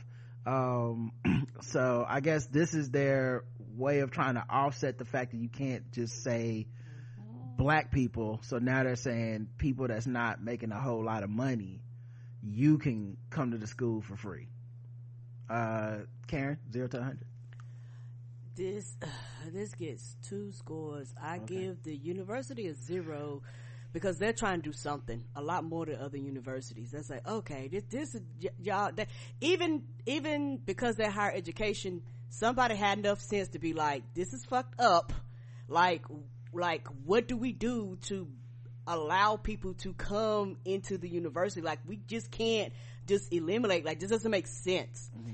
Uh, also when you do that, a lot of people are going to benefit from this. Probably more than would that would have benefited outside of you just looking through race. Mm-hmm. Um, and it's a zero funding university and it is a uh, for the person that did the lawsuit that put this shit in, in, in to, to right. go in the first place right because it was some bullshit mm-hmm. uh didn't you say that person's from Canada or some shit Asian they used the Asian dude from Canada right. to make the case and, yeah. and, and the thing what made me mad and I tried to find it nigga you not from here you don't live here like I'm not trying to be funny you yeah. you you take your ass back home go back to Canada. Okay, that's a new one. I hadn't. Okay, I normally go back to Africa, but go back to Canada. Go go back home. Put you don't live here. Okay, I, you know it's one of these things where you came here and you started some shit, then you flow your ass back over there and you eating your Canadian bacon, and it's all good, and we got to live with the consequences of your bullshit. I hear you, uh, Mike. What would you score it? Uh, I would score it a zero, man, because first of all again, this cultural appropriation. Fayetteville State did that shit like two years ago. Yep. Um, they made tuition free for, uh, so they just adopted something. And like now they want to, like if they make a tuition free though, they could have did that three years ago or five right. years ago right. or two years. Like they could, and then I, I also have, uh, it's a zero because there, there's also a solution. First of all, uh, 17% of the people at University of North Carolina are uh, legacy. Seventeen percent of the white people mm. at University of North Carolina are legacies. They have they still have a legacy admissions. I think the solution is for white people to give black pe- people their legacy status. Mm. That's yes. it, right? Like if you ain't using it, you can designate a black person as a legacy. I like right? that. I like and that. so that has nothing. Yeah, right. And so give us your legacy status um, but I don't give no credit for doing something that they could have done uh, mm. years ago, and they already got a loophole for white people. Now zero means you're not fucked with at all, as opposed to hundred means you are fucked with. So it sounds like you're a little bit you are fucked. With. Well, okay, okay, okay. I'm I'm I'm a Dracarys on this. Okay, all right, all right. I feel you. yeah. They could have been did this because they fucking with they ain't really fucking with us, mm. but they was fucking with us the whole time. So right, yeah, I'm gonna give it. and it's hard. To, it's hard. Like I can't forget how they did Nikole Hannah Jones over there too. So like, uh, I know that wasn't everybody, oh, yeah. but yeah, that wasn't everybody, but still, like that. That that's that's still in my mind. Um, I would give this a, a, a 75. I like I like this idea, but one of the things that's becoming very apparent, affirmative action people just like, and this happened with the Supreme Court shit too, uh, and the media coverage everybody says affirmative action and they just think black. Yes. That because all this has been shorthand for we don't want black people to get stuff. But the truth is affirmative action has always helped out white women more than us. Yeah. they're asian people there's They're all the kinds of people one benefactors of it. There's a bunch of people who benefit from the progress black people make and then on the back of our progress they they progress you know what i mean? And i think this is a case where the school is saying we'll use money means as opposed to race and then we that that'll be fine as a substitute for race. Well not every black person is poor obviously. Not mm-hmm. every black person makes less than eighty thousand dollars or whatever. Um, but most importantly i feel like they're nakedly saying the squire part out loud which is you know a bunch of people will benefit from this that won't be black and the same thing was already happening with affirmative action in the first place Correct. which which to me just so, shows how garbage the whole system is. So 75 from me. Um and can i add one more point? Sure. Mm-hmm. yeah. So i always want to remind people that you that north carolina is 22% black the university of north carolina is 8% black. They ain't giving us nothing free. We paid for that school yep. and they're not letting us in. Yep.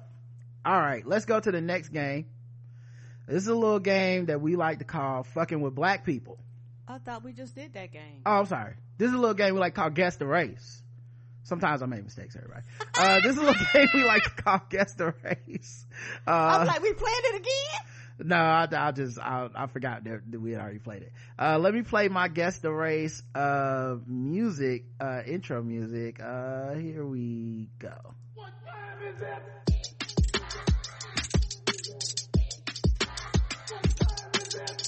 It's time to guess the race. It's time to guess the race. It's time to guess the race. It's time to guess the race. All right, it's time to play Guess the Race. Guess the Race is a game. we go all around the globe. We find different articles and we guess the race of the people involved, undoing all of the goodwill we just re- earned during fucking with black people. In this case, the contestants will be Karen and Michael Harriot, and the chat room plays along, and they're all racist. All right, let's go to the first story for Guess the Race. A prominent TikToker has been arrested accused of fabricating crimes to gain followers. What? Mm-hmm. Mm-hmm. A social media personality known for his trying to get the FBI at my door TikTok series has succeeded. The FBI showed up. He succeeded You got just what you wanted. in drawing attention of the police at his home in Canada. Anthony Gagne, 27, was arrested for public mischief this week. He's accused by authorities of fabricating crimes to gain more followers. His TikTok series has more than 440,000 followers and has garnered 9.5 million views. Woo. He maintains multiple accounts on various social platforms to distribute his content, drawing more than 500,000 subscribers altogether. Um, police say they began investigating in May after they received a complaint regarding a person driving the truck with the words free candy displayed on the side in what authorities say was an attempt to attract children. In a TikTok video on his account, he's seen wearing a fake, a, a fake mustache. He's wearing a fake, they mu- have a white van too? it is a white van. Oh shit. He's wearing a he's wearing a fake mustache uh, and driving a U-Haul rental around neighborhoods, filming children and pedestrians while also yelling "free candy." Uh, caption on May 26 video describes it as the my biggest project yet. Police allege they discovered multiple videos with similar intentions of faking crimes that he published beginning in 2021. They allege he used various online search tools to obtain information related to committing crimes.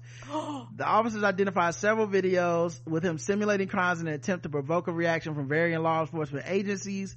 Um, his videos regularly include, include the line trying to get the FBI at my door, though it's not clear why the US FBI would be involved since he lives in Canada um so let's see what else he did. He uh in one of the videos he cut a piece of cardboard into the shape of a human head. And what he says is an attempt to make his neighbors believe they were being spied on. He placed a cardboard cutout in his basement window that faces his neighbor's property then went outside to film how it looked from their perspective. That video alone got more than 790,000 likes and 2,000 comments. He had another two-part video where he waited more than four hours in a hazmat suit waiting for the city garbage collections to show up in their scheduled route. Uh, he had, them people to death. he placed a barrel bearing a nuclear waste symbol to see if the garbage collectors would take the barrel. When they, when, when asked by him, they responded, no, we won't. I know that's right. No. Uh, At 5 a.m. in the morning. No, sir. I got to be done with this by the time the sun come up. Get out of here. police say they executed a search warrant at his home. They said they seized three cell phones, a tablet, a laptop, fake blood, a balaclava, that's those masks where it covers most of your face. Oh no. a gas mask and a rental vehicle contract. Uh and um yeah then they public co- they uh charge him with public mischief. Uh guess the race of mr let me see his first name again. Anthony gagne karen? White. karen's going white. Mike? Uh, I think I gotta go. See, I feel like I'm listening to this show. You do fake outs a lot, but I just I feel like a black person would have said the Fed, call them the Feds, not the FBI, and black folks don't. they do don't that. say fbi And I feel like you know, yeah, and I feel like it's uh, like a black person, it's not that he was should have been scared of the police, but like a, a black person would have had to do far less to get the, the feds at their door. So I'm gonna go with white too. All right, the chat room says flower white, palm colored person. He has a death wish white. I look forward to his profile on the New York Times white. That's hilarious. Niggas ain't got time for no such foolishness white. Uh, That's straight. he needs to be swatted. white. Oh, no. Jackass white couldn't do the shiggy, but needed a hook one and three clap white. Daring the feds to arrest you is very white. This some young white man shit. Do you want the smoke, bruv? White. The correct answer is everyone said the same thing. White, and you got it right.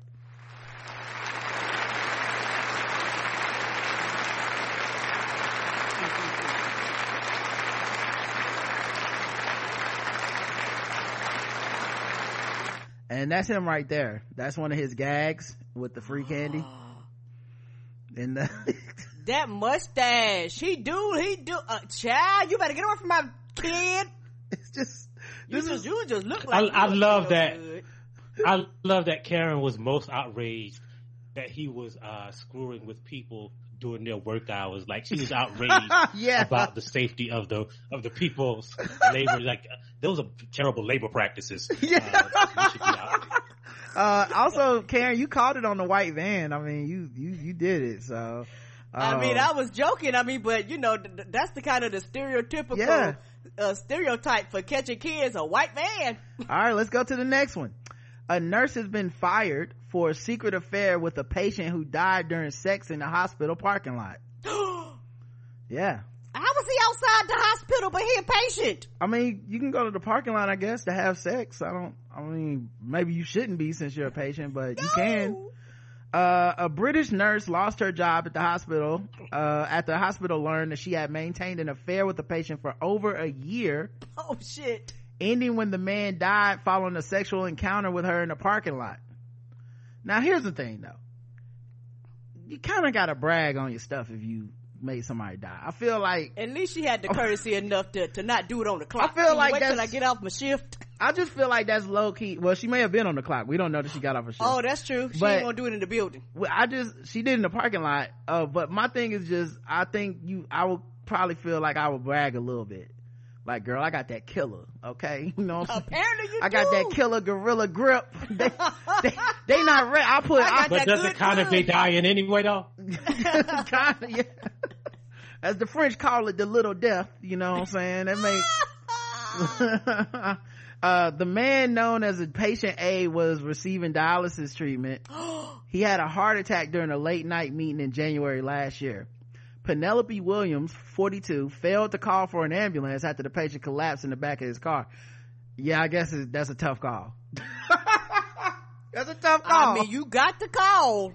That's I mean, you tough gonna one. lose your job anyway, but you got the call. She didn't call, but I'm saying that's a tough, that's a tough one. How'd he die? On top of me, you know what I mean? Oh, really? Uh, patient A died from heart failure and chronic kidney disease triggered by a medical episode. The episode I mean, triggered, he was there for dialysis. yeah, he, the episode triggered an investigation and he, uh, and hearing before a nurse and midwifery council, uh, fitness to practice panel, which heard testimony that Williams had ignored advice from colleagues who had urged her to call an ambulance. Oh, that's even worse.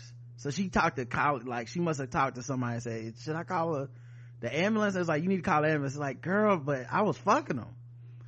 It don't matter. You still got the call. Um, well, uh, patient A had met Williams through work, with Williams helping to treat him for his condition. Yo, he must have had game to have like no kidneys but still be pulling this nurse. still getting that dialysis, girl. I'm gonna tear it up after this dialysis. what? That don't seem like fun. When emergency personnel arrived, uh, uh, eventually arrived, they found him partially naked and unresponsive. yeah, yeah.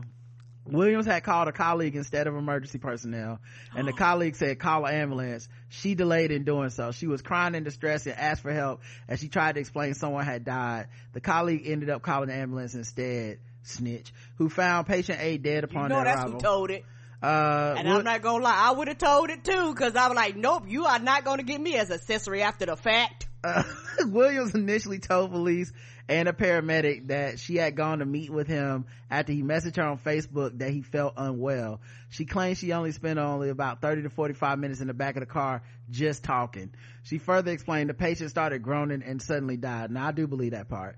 She had testified at an initial February hearing. She later admitted to the ongoing relationship and that she had met up with him at night for a sexual encounter and her admission at a later hearing in May resulted in her final dismissal from the job.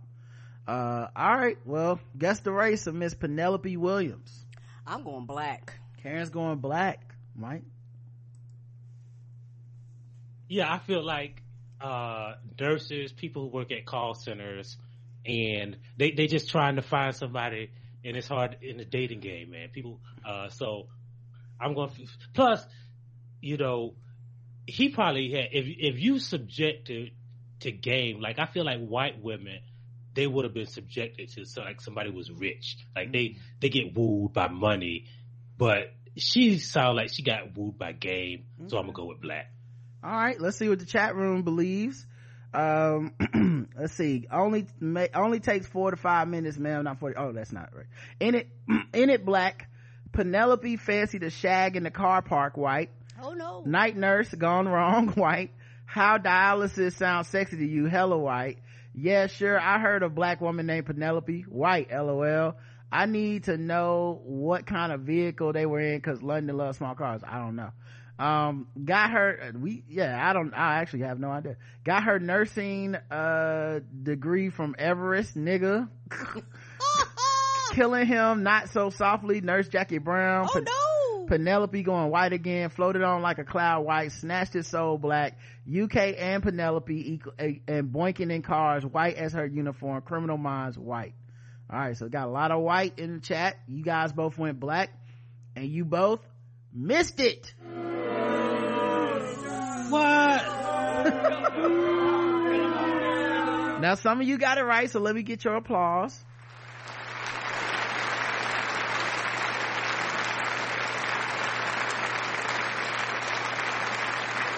And that's Penelope. Oh yes, the, another reason why I went uh, black because they mm-hmm. was afraid to lose their job. They was afraid to lose their job. Okay. Yeah. Right. Yeah, like yeah. versus just calling nine one one like mm-hmm. a reasonable person, you okay. would just petrified. I was like, "Look, ma'am." Okay. I thought maybe y'all were trying to make a statement on the power of, of black sex or something. I didn't know. Mm-hmm. I it felt white to me, but uh, you know, I also already knew. Yeah, I feel like a white woman a, a, white woman wouldn't have done that to a healthy, couldn't have done that to a healthy dude. It had to be, you know, she had a handicap advantage. Yeah. Black woman kill you, you be full, you be full 100% healthy. Okay.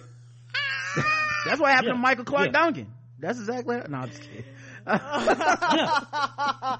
but like, she's so sweet, she killed my dialysis. Okay, listen. Um, all right, now we gotta go to the bonus round.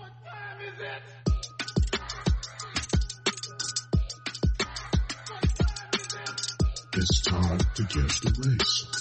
It's time to guess the race. It's time to guess the race. It's time to guess the race. All right, bonus round. Everyone's tied uh, between Michael and Karen, and uh, the bonus round is worth double the points. So we'll see how it ends here. May end with a tie, may have a winner. A New Jersey judge is under investigation for lip syncing lyrics about murder and drugs on TikTok. What? Mm-hmm. Uh, a New Jersey judge used an alias to post TikTok videos lip syncing rap and pop songs with controversial lyrics and did so at times while wearing his judicial robes and in the courthouse. What? On the job? Did he have a name, his name tag on too? This is like when uh, NFL players are getting suspended for gambling at the facility, and you just like, man, did you just not want the job? Just did he? Did like I don't even know the rules for gambling, and I know that's definitely in the rules that you can't do that shit. did he also hold the gavel up too? I yeah. mean, come on. Superior Court Judge Gary N. Wilcox, 58, posted about 40 videos under the name Sal Tortorella from April 11 to 2021 in 2021 to March 4th According to the complaint from the Supreme Court of New Jersey Advisory Committee on Judicial Conduct, which was filed Friday, Wilcox posts were public and not in a private setting. Complaint, the complaint said the posts uh, undermined public confidence in the judiciary and violated judicial rules. It said the complaint also said that many of the videos included references to violence, sex, and misogyny, and that one post included the judge partially dressed while lying in bed.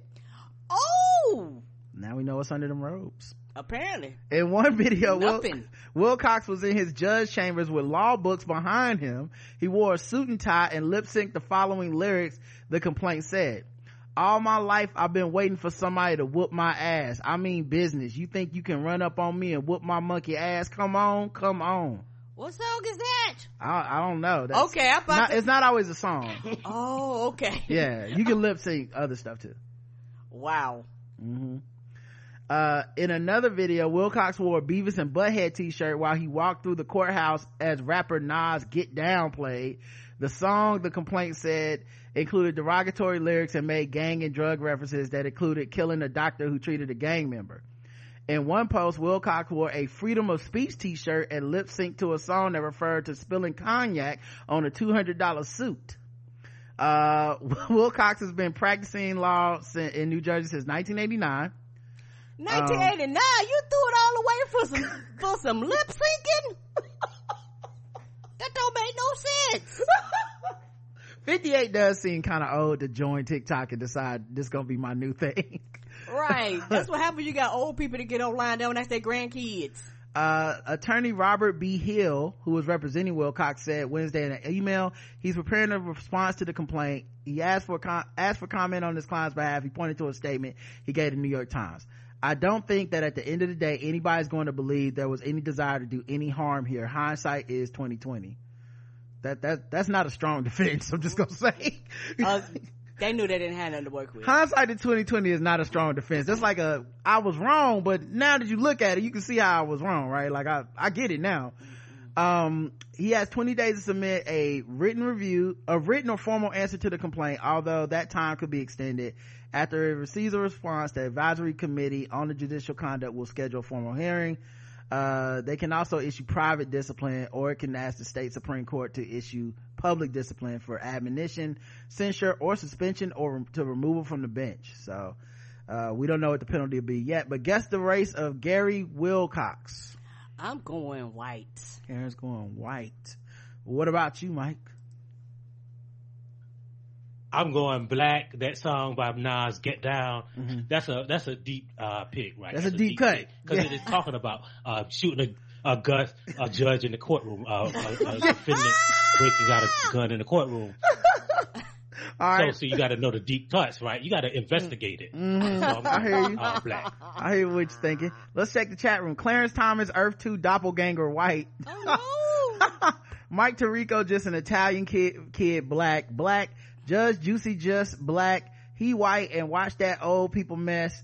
Canelli Beans white. Ain't no black people named Gary Wilcox. This is a Caucasian. Judge Juicy J black. This nigga was tripping, still not worse than Judge Joe Brown black. Oh, no. And lastly, white. The correct answer is, I believe he was black.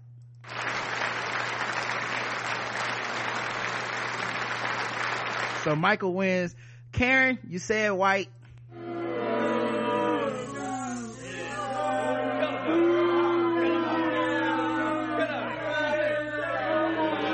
But here's the thing. Justice '89. Here's the thing though. So he was Here's deep in the hip hop era. Oh, go ahead. Say that again. Sorry. I was saying that that song from Nas, right? That mean, and he was a Justice '89, deep in the hip hop era. He just he just wanted to show off his skills, man. How many blacks did he send to jail and then go listen to that hip hop? I wonder. But uh here's his picture. You can make an argument kind of like on that Michael Tirico, as someone said in the chat. Like I could see people thinking he's a white man, but to me, that's that looked like a light skinned brother. Mm, okay. Yeah. The Beavis and Butthead made me shirt made me say white. Okay, I can see that. You know, black people like Beavis and Butthead too, Oh, yeah, but I feel you. I feel you. Uh, I feel like you was only half wrong. Like he's he probably got a white parent or some shit. Uh, all right, let's last thing we gotta talk about sword ratchetness uh, because we gotta spread the word out here.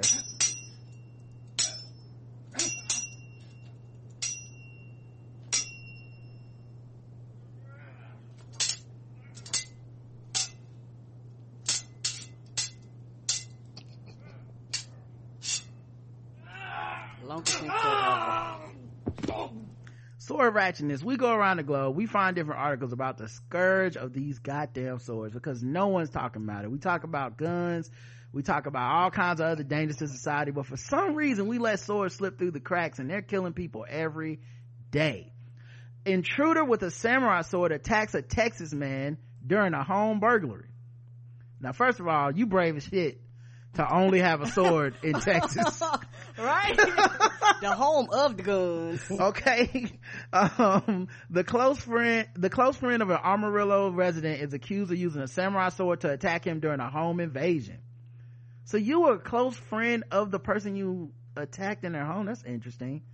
On sunday may 14 around 3.50 a.m uh i don't know how you know how you pronounce his name. His name is k-j-e-t-i-l kajeto i don't know Kajeto Eric Majol M-J-O-L-H-U-S. So I don't know how you say that. Um, broke into Casey Cabinets' house and used a sword to attack Cabinets and his dog. The dog is like, now why am I in it? Right. Uh, Mulhouse, I think that's how you say his last name, was in the backyard when officers arrived. Police said adding that they had to tase him because he wouldn't cooperate. Oh, According to law enforcement, he injured himself when he grabbed the intruder's sword to defend himself. Cabinets injured himself when he grabbed the intruder's sword to defend himself. Cabinets recently had surgery to repair the injury, a tendon and joint of his thumb. Uh, another friend of Cabinets said in the description posted to the GoFundMe page for him. Cabinets' home was vandalized. His belongings and furniture were also destroyed, his friend wrote. Some of the funds for the GoFundMe page will also help pay for his surgery and time in rehab since he does not have medical insurance. Officials said that Mulhouse was charged with burglary of a habitation, possession of a controlled substance, resisting arrest, and terroristic threats against a peace officer. wow. Yeah, he, he went for the whole kit and caboodle. Right. Um, Mike, tell everybody where to find you. Uh, tell them about the podcast, all that stuff. Uh, you can find me on all social media platform at, as Michael Harriot, M-I-C-H-A-E-L H-A-R-R-I-O-T. The podcast, Trip to debuts Tuesday, wherever you get your podcast. Black AF History, uh, comes out September 19th. So you got a while, but you can pre-order it now on Amazon or wherever you get your books. And, uh, I just want to, uh, dismiss any notion that I am anti-sword. I am pro-sword. Um, my daughter was a nationally ranked fencer. So, uh, I think that, uh, that is the only standard that I agree, disagree with, uh, Rod Well, on. so this this is gonna be interesting. We don't disagree. I just want to make that clear. Here's the thing: we don't disagree, Mike. This is Your what baby was trained. this is what I believe in. I believe that we should have sword responsibility. Right. We need responsible sword on the Oh, ship. oh, yeah. If you're training, Okay, okay, yeah, if you okay. training it, fine. What I don't like is these nerds go to Comic Con, buy the motherfucking He-Man sword, put it over the mantle, And and, then I'm reading the article. training. I'm reading the article about how they let somebody who's like mentally unstable in their house and they killed their grandmama, and I'm like, now why the fuck is that okay? Because you know, if it was a gun, we'd be trying to pass some type of law, but so we kind of stand on the same I'm, ground. I'm glad you cleared that up, man. I'm, always, yeah. I'm, I'm glad you cleared that up. Man. Yeah, training. We don't. We don't Yeah, mind yeah. the I, I would like to. I would. I would also. I also want y'all to know that somehow, Rod, y'all listen to Drapetomaniax, y'all will see that Rod found a way to include swords in the episode that he wrote. yeah listen ah! Y'all know my y'all know my y'all know my bars when you see them that's all you know I try to get some stuff in there every time Try to sneak some stuff through. but yeah man check check out Drake I just realized that. check out Drapetomaniax man uh i'm really proud of it and i think we really got some good stuff cooking I'm excited. and I, I'm excited about it Tuesday, too. y'all, Tuesday. Yeah, and uh, thanks for coming on, Mike. I've been a fan. I've seen your your you, your, threads online for a long time. Um, I, I had no idea that uh, you even knew uh, the blackout tip that you who knew who I was was. and all that stuff. So I like, assume most people don't know who we are. yeah, so it was that was that was like a cool moment, uh, a full circle moment, and you got to come back, uh, especially right before your book drops, so we can we can Mm-hmm. push the book as well, man. All right, man. Thank y'all for having me. Anytime. I, I, I've always known who you were. Uh, all right, y'all. We'll talk to y'all uh, throughout the week. Until next time, I love you. I love you too. Mwah.